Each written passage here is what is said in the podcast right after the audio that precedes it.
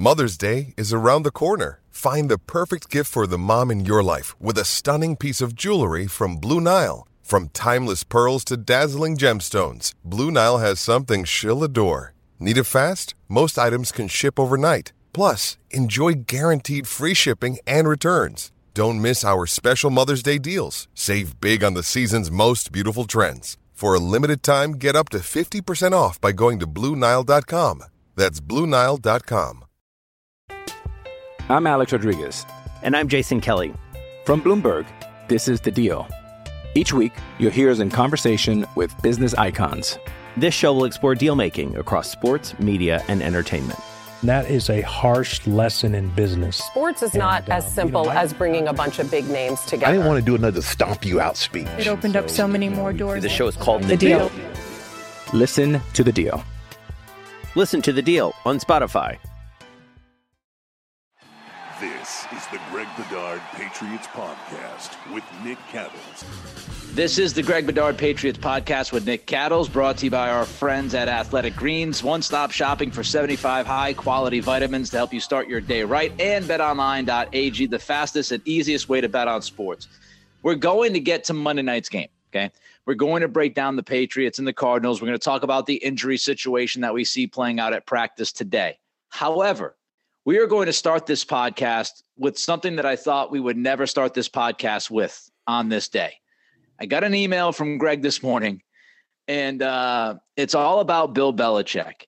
And, you know, be before we get to what's happening behind the scenes in, in, in, in Patriotsville, and we get to Bill Belichick and his future, whether or not uh, people should be concerned if you want Belichick to be in New England long term.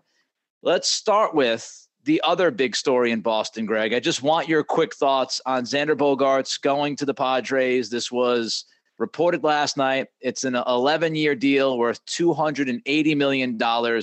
Just your quick thoughts before we get into Bill Belichick and whether or not he should be worrying about his future in New England. My quick thoughts on Xander is that um, I think it's a travesty that it came to this. It never should have come to this with him. Um, they should have went above and beyond uh, before last season to get him locked up. The price tag always goes up uh, once you get into a free agent year, especially for Scott Boras client. The, uh, the the Red Sox had to know this. They do know it, and they completely whiffed. And and the other thing I wanted to say about this, Nick, and and I'll be interested in your thoughts. Um, look, baseball doesn't have a salary cap. I mean, they have the you know luxury tax threshold or whatever, but it's not like football where you say, "All right, well, we're just not we can't do certain things," even though that is, of course, up for debate, and I understand some of the debate about it. But at the end of the day, there is a limit that you can do with, with in football to build a a competitive team year in and year out, as you were seeing with the Rams this year it's different in baseball. There's no there's no salary cap. And when you're a team that prints money, like the Red Sox, like the Yankees, like the Dodgers, um, you know, there really shouldn't be a budget, especially when it comes to your players that have grown up in your system, who have proven that they can play in Boston and be successful. I can't think, and Nick, maybe you might have some names, but I can't think of a guy who either was homegrown here or played here um, early in their career that the Patriots, uh, the I keep saying the Patriots, but the Red Sox overpaid and lost on. I mean, you know, I, I think all the mistakes that they've really made, the Sandovals, the Crawfords, you know, those guys, you know, they overpay for these guys from the out, outside, but they don't know how they're going to fare in this pressure cooker in Boston. And you know, I just think that with no salary cap and knowing that you know, a guy like Xander Bogaerts, who came up in your system, wanted to be here, flourished here, was one of your ambassadors, the faces of the franchise. I'll never understand how you can lose that guy to another team. It should never get to that point, and I just think it's it's ridiculous. I don't really care what the Red Sox do now. Whoever they sign, Correa, whoever, you know, it doesn't really matter to me because there's first Mookie, now Xander, Devers is probably next. It's just like, what the hell are they doing down there?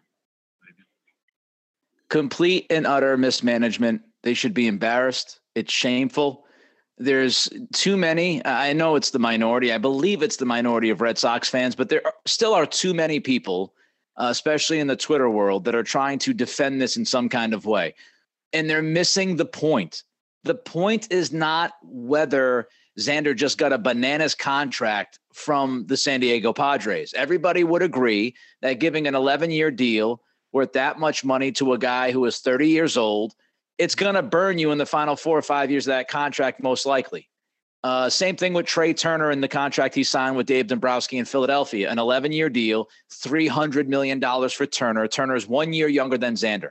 It's not about the contract that Xander is agreeing to right now. It is what led to Xander agreeing to the contract that he's getting right now. It's the fact that this ownership group continues to fail and, and continues to not acknowledge what they have screwed up in the past. They have been incapable of learning from their mistakes. Jon Lester, you lowballed him. He left. You overpaid David Price. Mookie Betts, you lowballed him. He ends up getting traded for a bag of baseballs pretty much. And hopefully Verdugo will be a decent player this season. And now you lowball Xander last year with this four year, $90 million contract, which Scott Boras likely laughed and walked away from the table and said, You think that's going to get it done? And then you go out and you sign Trevor Story, who is maybe going to be Xander's replacement. And Xander actually helps recruit Trevor Story, helps bring him to Boston, subjugates his ego, swallows his pride, and says this guy that's playing alongside me all year long for this crap baseball team is making much more money than I'm making. And you circle back and you tell the fans when this season ends that Xander is your number one priority, that he is the guy that you're focused on first and foremost. And that yesterday we're getting all of these reports that they're close. They feel very confident. Oh, Chaim Bloom is smiling during his media session. Must mean he knows something. And then you find out that not only did Xander sign for the $280 million or is going to, but that the Red Sox did not even get to 200 million. And I know, look, six years, 160, it's the average annual value. I understand. I've been, I, I, literally, when I was 12 years old, used to construct baseball rosters and hold my own off seasons. Yes, I was a nerd. I know all about AAV. I know all about luxury tax. I know all about the the, the pick that they're going to get because Xander's going to end up in. I don't care. I, the big picture is this: you have an ownership group that runs a team that is in a top ten market that prints money. They bought the team for $660 million years ago. It is now worth over three and a half, close to $4 billion. It's one of the most valuable franchises in all of sports. And these guys can't get their head out of their ass. They can't figure out that paying your own, taking care of the guy before he gets to free agency is the way to do it. And when you let him get to free agency, guess what? He's going to get what the market says he should get. He's not going to get a deal on your terms, John Henry. And I'm not saying Chaim Bloom. This is John Henry. This is an ownership problem. It's gone through multiple general managers. It's the same owner. And when you lowball your guy, and you allow him to walk into free agency, guess what? You're going to get bit in the ass. And the fact that they did not learn from the Jon Lester debacle, and now we fast forward, and it's the same damn thing with the guy who should have the C on his jersey. He should have been locked up last offseason, is criminal. It's malpractice. It's ignorance. It's stupidity. And it's shameful. It's embarrassing. And John Henry should be embarrassed. That ownership group should be embarrassed. And I know I ranted on Tuesday. I promised I wouldn't rant today, but then this happened last night. And I'm telling you, like I, I just I don't get it. I don't get it how an ownership group can c- continue to make the same mistakes over and and I'll just end with this. I've been a Red Sox fan my entire life. My dad used to take me to, to McCoy Stadium in Pawtucket. I grew up on baseball. It was my first love. I played baseball. I played baseball through high school until the jackass coach cut me, um, giving me literally, you know, a, a one hour tryout after I hit 500 in a- AAU. Anyway, I digress. I loved baseball. So it, it was it was my first love. Okay, and I I, I love the Red Sox. Okay. I, I, truly love the Red Sox. And I, wanted my entire life until 2004. I, prayed and I hoped and I dreamed of the Red Sox winning a World Series. They won the World Series in 2004. I, I was hanging out with a couple of my buddies at, a bar that we used to hang out at. Okay. And I remember that night like it was yesterday when they won that World Series and that chopper went back to Keith Foulke and he underhanded it to Mientkiewicz. I remember tackling my buddies, rolling around on the floor, going bananas. I remember the bartender jumping on the bar and pouring shots down my throat. I remember uh, just feeling like the world can end at that moment and, and I would be fine with it. That was John Henry's doing. This ownership group has won four World Series since 2004. It should tell you how badly they have mismanaged things, that there are fans out there that want him gone fans that did everything that they could to wish a World Series championship now have four of them. And John Henry has done such a bad job at certain aspects of the gig that fans just want him to sell the team. The guy who brought, who helped bring four championships to Boston, they now want him out. And it's because of the treatment of people. It's because of how he's done it. It's because of his inability to keep guys that are homegrown and want to be in Boston and love Boston and produce in Boston. And they continually spit in their face every single. They did it to Ortiz, going year to year with Ortiz. It's a joke. All right, let's get to the uh, Patriots. So, I did not expect that we would be talking about this. And I know I just went on for about a good four or five minutes. Hopefully, people enjoyed. I will now give the floor to, to Greg Bedard to give us uh, some of what he's hearing about Bill Belichick. Very interesting, Greg. You've heard some chatter around the team. You've heard some chatter about Belichick's future. Fill the people in and give us your thoughts. So, you know, it, it, just to give people a little bit of background is, you know, part of my normal duty, you know, especially you know, when things look a little bit dicey around the Patriots, trying to figure out what's going on. And really, the genesis of it was, you know, doing a column on, you know, how things have gone so poorly on offense, and you know, but also checking in, like, hey, you know, you know, what's going on? How's the, you know, how important is this game? Stuff like that. I I was just surprised, and I'm I, am i am not sure quite what to make out of it and I'll sort of give you my prediction um, at the end here after our sort of rolling discussion about this. But the bottom line is this: in discussions with people this week, um, I have been surprised at the way they've spoken, sort of about Belichick, his future, this game. It's not exactly what they're saying; it's sort of you know what they're not saying um, which has been sort of surprising to me. And I know that sounds confusing, but people just got to trust me on this. Uh, but the bottom line is this that people around the team, including some very good sources of mine who have never steered me wrong, are have basically indicated that this Cardinals game on Monday night, uh, with the Patriots going out for their West Coast swing, is among, if not the most important game of Belichick's career post Tom Brady. That wow, if the Patriots don't win this game, then I think there is a serious question about whether Belichick is the future head coach of this team. Now, I'm not telling you it's going to happen. And in fact, I think that I think that the Patriots will win on Monday night. I think they'll be competitive down the stretch, and I don't think it'll ever get to this point. But you know, I thought I think it's certainly worthy of discussion that um, this is almost a must win on Monday night against the Cardinals. Uh, as far as Belichick's concerned, and I think it's you know you look at it in in the team perspective that if they don't win this game, and then they're staying in Arizona and practicing for the week, and then they got to play Josh McDaniels and the Raiders on Thursday night. Um, no, excuse me, Sunday. Um, I'm getting the, this this latest schedule is throwing me for a loop. It's like every Thursday night, every night game they're playing. Um, but now it's moved to Sunday afternoon. Um, you know, things have a chance to go off the rails, and I so I think that uh, Belichick needs a win here uh, badly, and I think that he'll get it. But um, and we talked about this in October, Nick. I wrote about it in October. Yep. That Belichick had to get thing, the, this thing back with the quarterback, especially back on the tracks for the rest of the season because the Krafts were watching.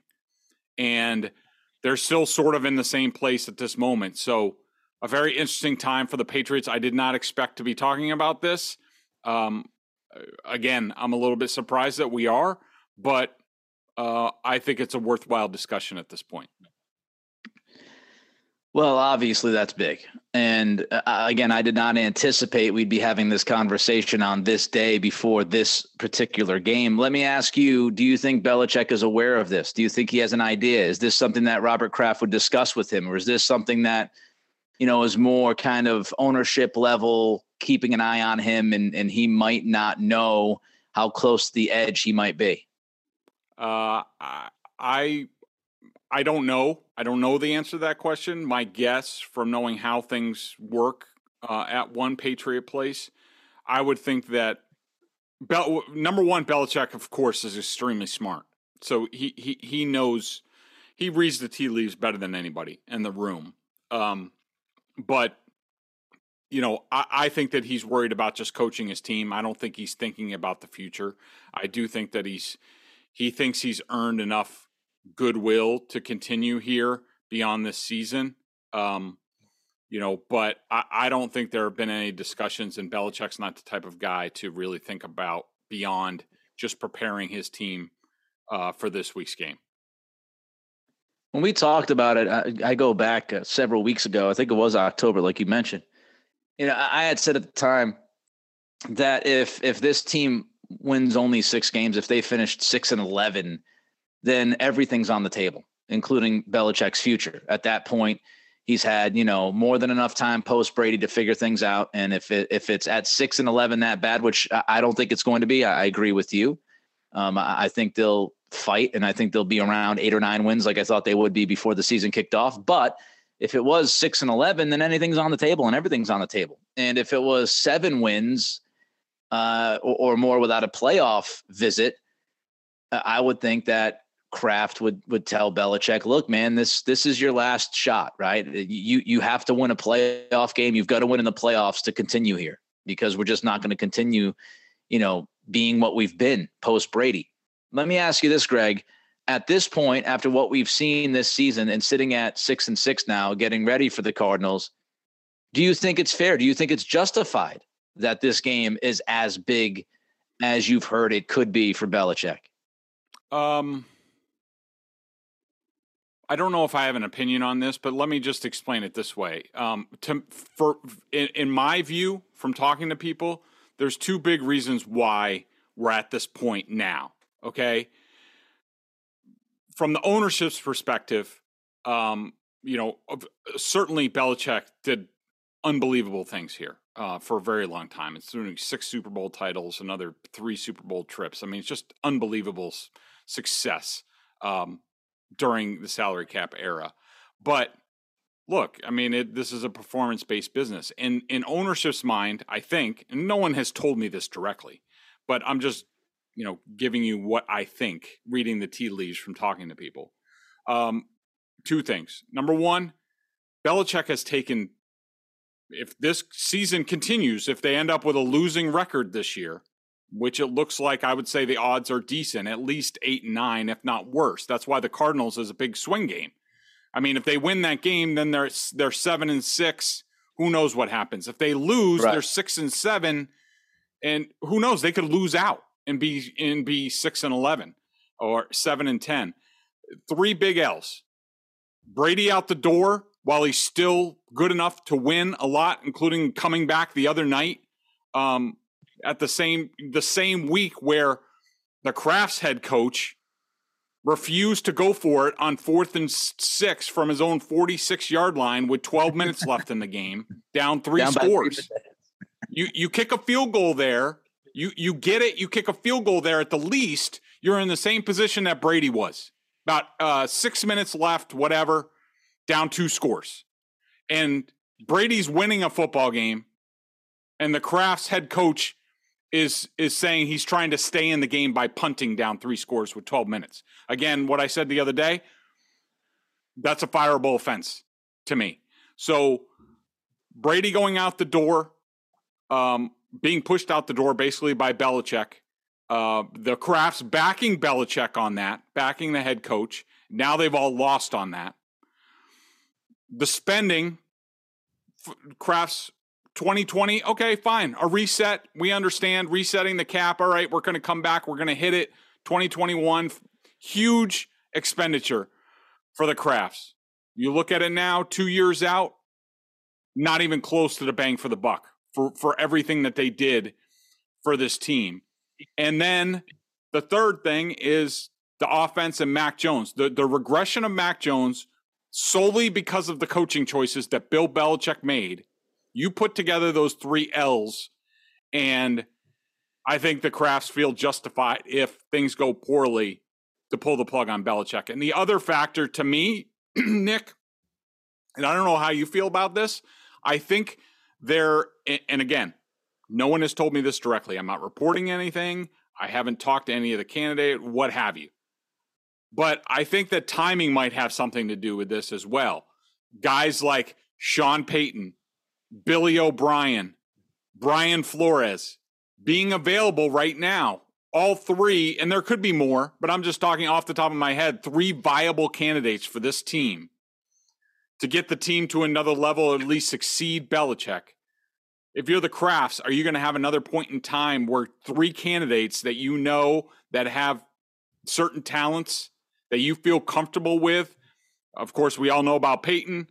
O'Brien is a guy who, in Seth Wickersham's book, there was you know talk about O'Brien possibly the Krafts possibly trying to get O'Brien in their back pocket in case Bill Belichick belt, uh, uh bolted during the whole Tom Brady stuff. Right. And then Brian Flores, of course, was here, very successful, black head coach, who I think uh, would be of significance to the Krafts.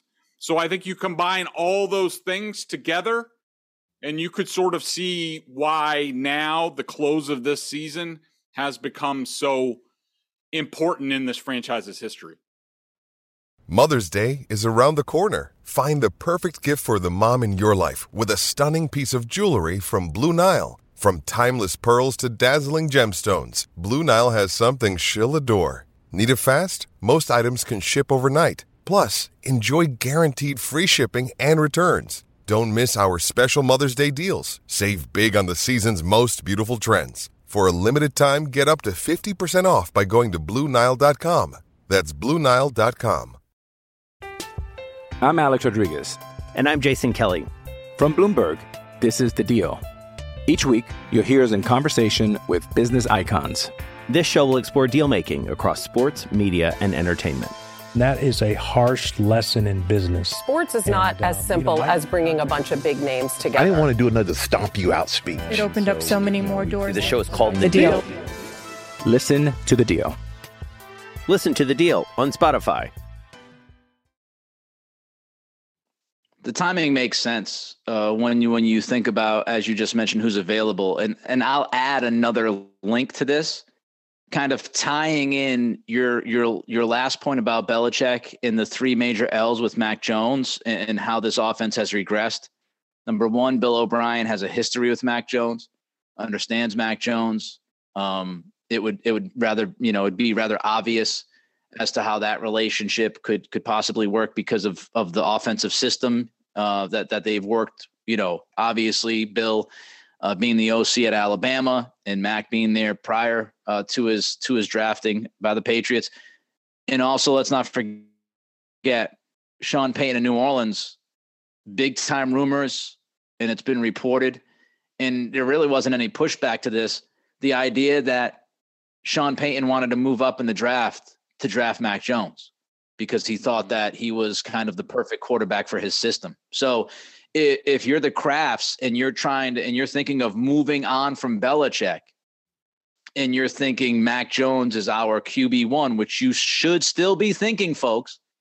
If you're thinking that, it's rather obvious and it makes all the sense in the world why Bill O'Brien and Sean Payton would be at the top of your list because then you could marry your head coach with your quarterback and try to get things right and fix that young man so you have a quarterback for the next 10 to 15 years. Last question about this. Um, the players What do you think's going on? Do, do do they have any any idea? Do they have a kind of a, a sixth sense when it comes to coaches maybe being in trouble, and and could that impact their play in, in any kind of way? Look, um, you know, you would love to say that players are robots and they're going to try their hardest and and all this stuff. Um, you know, I've been around some teams, mostly actually just with the Dolphins. Um, I was there. I covered Dave Wannstedt's final season when he got fired during the season, replaced by Jim Bates. I was there for the end of Nick Saban. Um, uh, players players know, and I'm sure it's different. I mean, it's Bill Belichick. They're probably not really thinking about it, but you know, I'll just say, and and I know nothing about this, and I'm not saying any players are doing this, but it's just from my experience covering the league in these situations, I think players do r- realize some things. And, you know, could there be some chatter around uh, among them, especially on this road trip? Um, I, that's why I think the Cardinals game is big because if they lose this game and then they're all together for a week out in Arizona practicing before the Raiders game, do they start talking about like, you know, uh, do we really want this to continue and and and stuff like that? So, but here's the thing: my prediction is none of this happens. My prediction at the end of the day, even though I do think this is a precarious time, I think they beat the Cardinals. I think the Patriots find a way to have a decent end of the season. You know, could be eight and nine, could be nine and eight.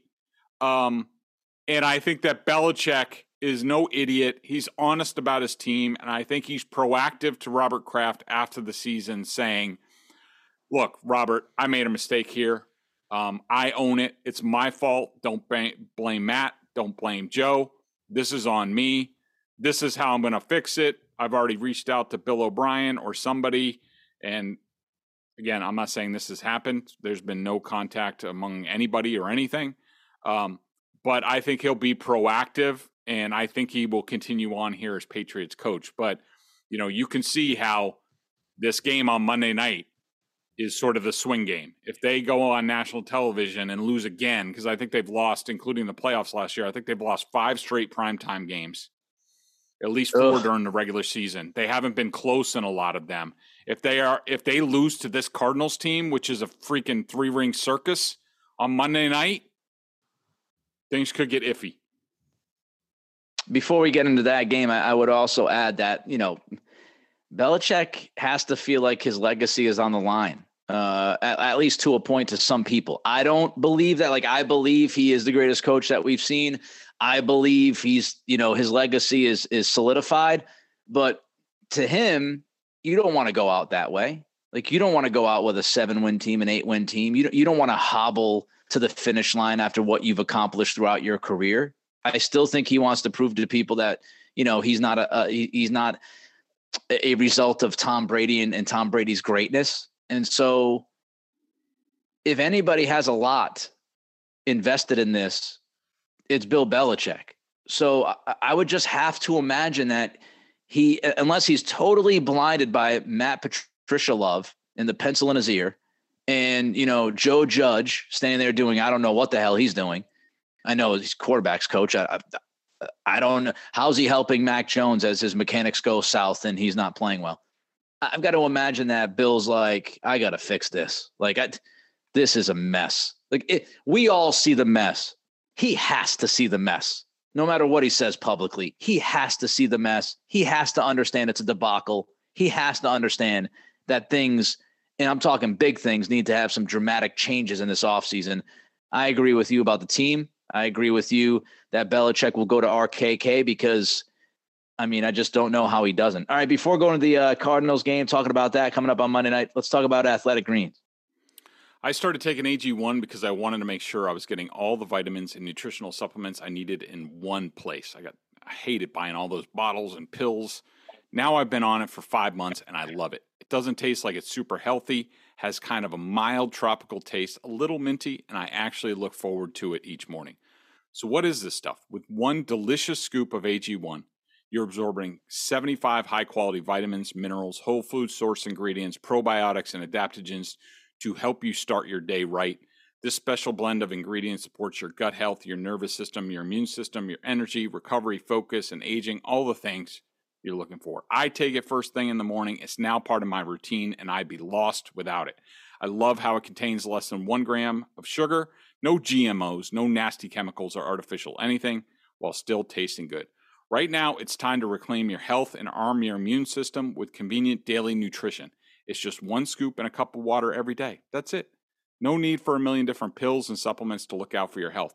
To make it easy, Athletic Greens is going to give you a free one year supply of immune supporting vitamin D, which is huge during the winter months for those of us in New England in the darkness, and five free travel packs with your first purchase. All you have to do is visit athleticgreens.com slash bedard. And that is, again, that's athleticgreens.com slash bedard to take ownership over your health and pick up the ultimate daily nutritional insurance. Tell me about the Cardinals, Greg. So, uh, the Cardinals, I don't know if you've watched any of the uh, in season hard knocks. I, I have caught up. I was very bummed that there was not another episode last night so I could sort of see like a Patriots preview or whatnot. But yeah. look, this team has been a mess this season as far as uh, a quarterback with his extension and, you know, the, the thing in his contract about studying to uh, injuries to I mean even Kyler Murray had an injury where he was out for a couple weeks. Colt McCoy comes in, leads them to their only win in the last five games uh, against the crap ass Rams team.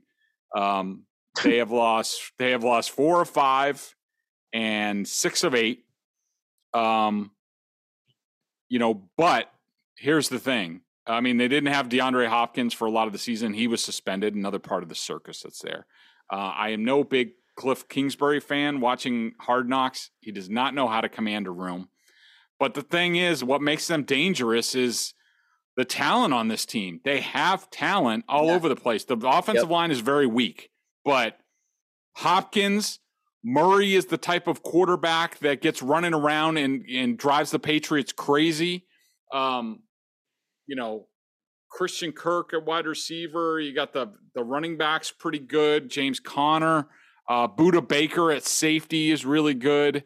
Um, you know they they have talent. The Simmons kid was a top pick, uh, even though he's gotten benched at times this year. J.J. Watts on the line, Marcus Golden rushing the passer, Zaven Collins is a young linebacker who a lot of people liked for the Patriots as an athletic type.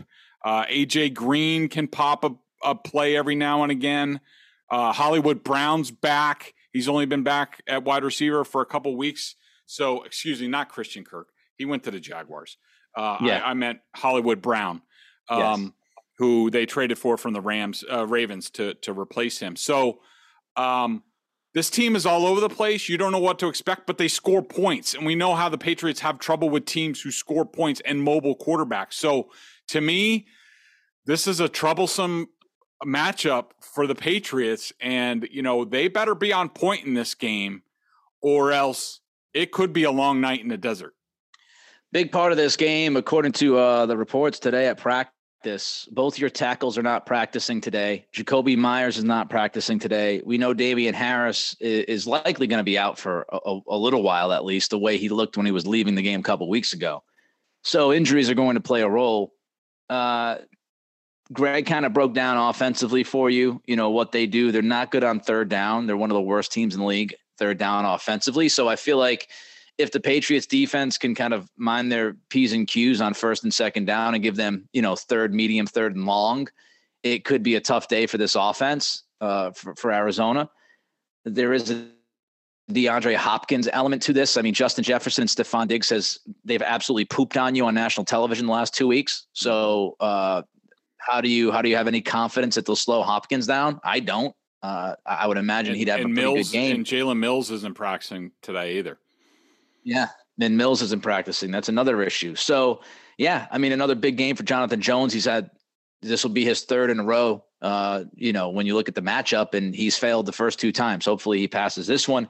I, I would say, you know, the one thing that jumps out at me most of all about the Cardinals, aside from what you hit, Greg, was you know defensively they've been bad. They, they've just been bad. And, you know, I can give you the numbers. Third down, they're they're a bottom five team on third down defense. Teams are converting 45% of their third downs against this defense.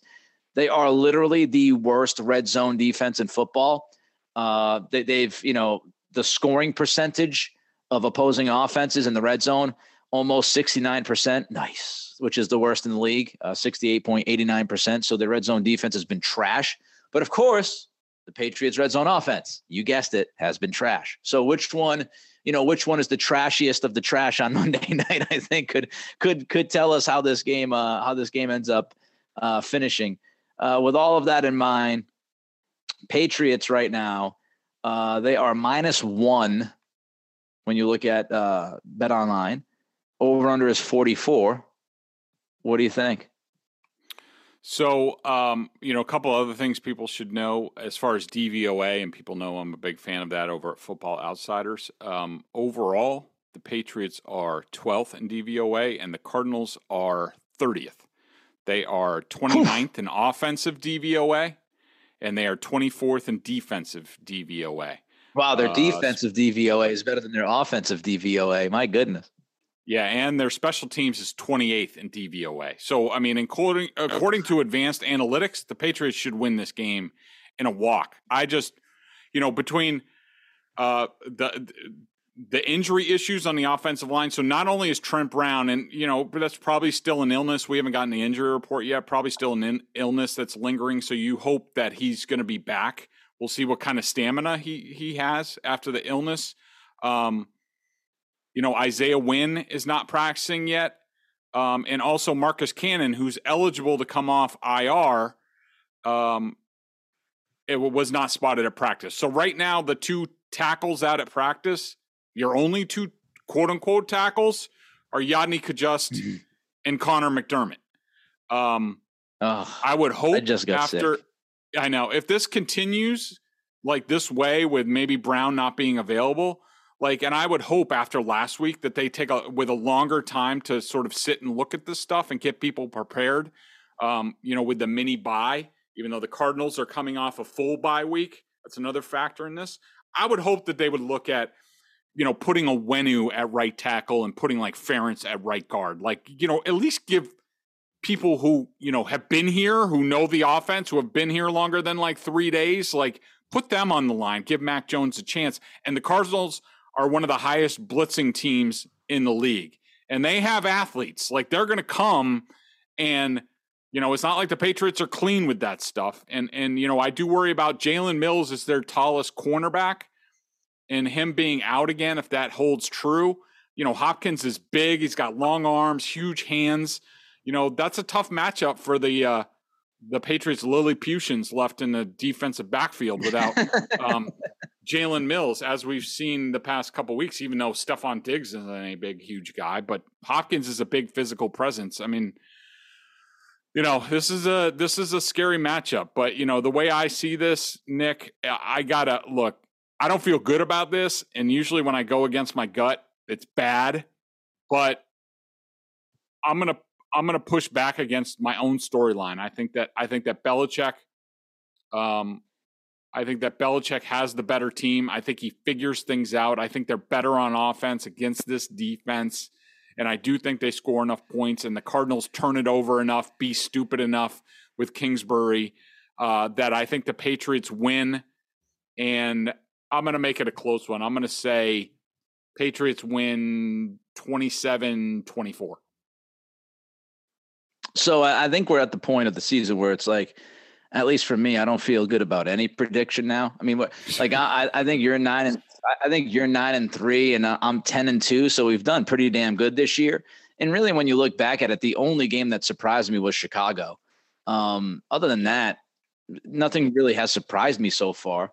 Um, as far as like results go, the Mac Jones and the offense being as bad as it was last week might have been somewhat surprising, but yeah, I mean, I, I kind of feel the same way about you. Look, uh, that that you do. Like when when you look at the, the, the injuries, who knows? Like if you tell me they're out the the top two tackles and and you know Myers can't go and all this stuff, so, uh, it might make me lean towards Arizona. But I, have got the Patriots too. I just think Arizona is not a good football team. I, I think you could argue, you could debate that they are literally one of the three or four worst teams in the league, and um, this is a big one. You know, you've you've had some extra time to get your ish right after getting you know dominated by Buffalo. Big game for Belichick. Big game for this team. Uh, I have zero confidence in Matt Patricia, but uh, hopefully they do enough offensively to to come out and, and win this game. I just don't think Arizona is good. So I, I, I'll say 23-17. Before we get to the uh, BSJ member question of the day, uh, let's talk about Bet Online, our friends at uh, good old betonline.ag. BetOnline remains your number one source for all your sports betting for football and basketball this season. You'll always find the latest odds, team matchup info, player news, and game trends at BetOnline. Always your continued source for sports wagering information, BetOnline features live betting, free contests, and live scores for almost any sport or game imaginable. We're the fastest and easiest way to bet all your favorite NFL, NBA, NHL, MMA, tennis, boxing, and even golf games and events. Head to betonline.ag to join and receive your 50% welcome bonus with your first deposit. Make sure to use promo code CLNS50, that's CLNS50, to receive your rewards. Bet online, where the game starts. BostonSportsJournal.com. Fantastic coverage there from John Karalis and Sean McAdam, Conor Ryan, of course, our guy Greg. Uh, you can sign up. $39.99 annual plan. Not too expensive. I would say it's right around Christmas time. So if you want to hook somebody up, do that. Yes. Again, $39.99 on the annual plan. And you got, you know, you got the chats with Greg. You've got Greg breaking down film, uh, all sorts of, of great stuff at Boston Sports Journal. Uh, what is the BSJ member question of the day, Greg? Yeah, let me just ask the, add that uh, I just did a chat the other day. Normally I do them on Fridays, but I did one on Wednesday this week. You know, with the the weirdo game last week, and I must have had yeah. ninety questions in my chat. I think I was at it for about three hours. Um, you get that every week, and I answer every single question, even if they're the questions aren't so bright, which never happens because our members are, are, and and if you're interested in the best way to support BSJ, whether you're a member or not a member, fan of the pod, want to support BSJ, is to buy a gift subscription and give it to somebody during the holiday season. So go check that out over there. So the member question, this is sort of cold from a bunch of people because I got this a bunch in the chat, which is basically like why not Baker Mayfield? And what about Jon Robinson coming back? So, Baker Mayfield, of course, was released by the Panthers. Somebody asked me in the chat, they said, Is Baker Mayfield better than Bailey Zappe and Brian Hoyer? And if so, why wouldn't you bring him here? Uh, yes, he is he is better than uh, both of those players. But here's the thing his film was awful this year. And you also have sort of the, and this is the most important evaluation. This is why you keep Bailey Zappe and or Brian Hoyer over a Baker Mayfield. It's the intangibles. Like what kind of leader is he? You know, what kind of worker is he? There's a lot of questions about that with Baker Mayfield. I think, yes, I think there there were rumors around the time when he went in the draft about the Patriots possibly trading up for Baker Mayfield. Do I think Josh yeah. McDaniels liked yep. the physical talent and all that? Yes, but I think now that you have much more information on him, I don't think the Patriots would touch him with a 10 foot pole. And plus, what is that saying to Mac Jones and how does that affect Mac Jones? There's all that discussion. Right. As far as Jon Robinson, uh, former Patriots personnel guy, j- surprise firing in in Nashville with the Titans as GM after you know they're on their way to I think their fourth or fifth straight first place finish in the AFC South uh, a team that was the number one seed last year. Uh, you know, has been pretty good this year with even with injury issues. Um, do I think he could come back? Um, yes, but I think it's a situation that, first of all, I don't think he's coming in over Matt Groh. Bill doesn't really do that. Um, he made his decision. He's not going to go over the head of his guys. Um, I think it would it would need to be the case of somebody leaves, like an Eliot Wolf or one of the other guys in the front office, where you know you bring Jon Robinson back as like you know a senior assistant personnel guy or something like that. But I think it would take an opening because they have a pretty full house at this point, and they really want to leave it up to you know it's Matt's show to run, and then you know on the pro side he has Eliot there if he wants to use him. Um, so I, I just don't see a space for him. That Jon Robinson firing was a heck of a thing. I mean, it's like it, it, just seemed like it was, you know, so reactionary to what just happened. Like, uh, yep. oh, so we traded AJ Brown in the offseason and AJ Brown has been all over social media and you know, he's talked a lot about the trade and how he wanted to stay in Tennessee, et cetera, et cetera. And and what ends up happening is, you know, AJ Brown goes off against the Titans defense and meanwhile, the guy who you got to replace him, Treylon Burks, um, you know, he gets one catch for 25 yards, which was a touchdown, but then he gets banged up again. And it just seems like like that one that one decision. They lost the game. AJ Brown went off, and they're like, "Damn it, we should never traded him. Let's fire Jon Robinson." It's like, okay, I, I guess like that's. I guess that's if that's what you want to do. And shout out to Mike Vrabel, who you know somebody around Mike Vrabel got the word out that Vrabel did not want to trade AJ Brown. So Shout out to Mike for being able to handle the media. He got his side out there. Hey, look, I didn't want to trade him. He wanted to trade him. That's why he's out. We're seven and five. We're in first place. I'm still really good. Uh, I, I love that part of the story too. Um, he is Greg. I am Nick. Hopefully, you enjoyed this podcast. Uh, and, and, hopefully, we have a win to talk about next week. Cardinals, Patriots, Monday night.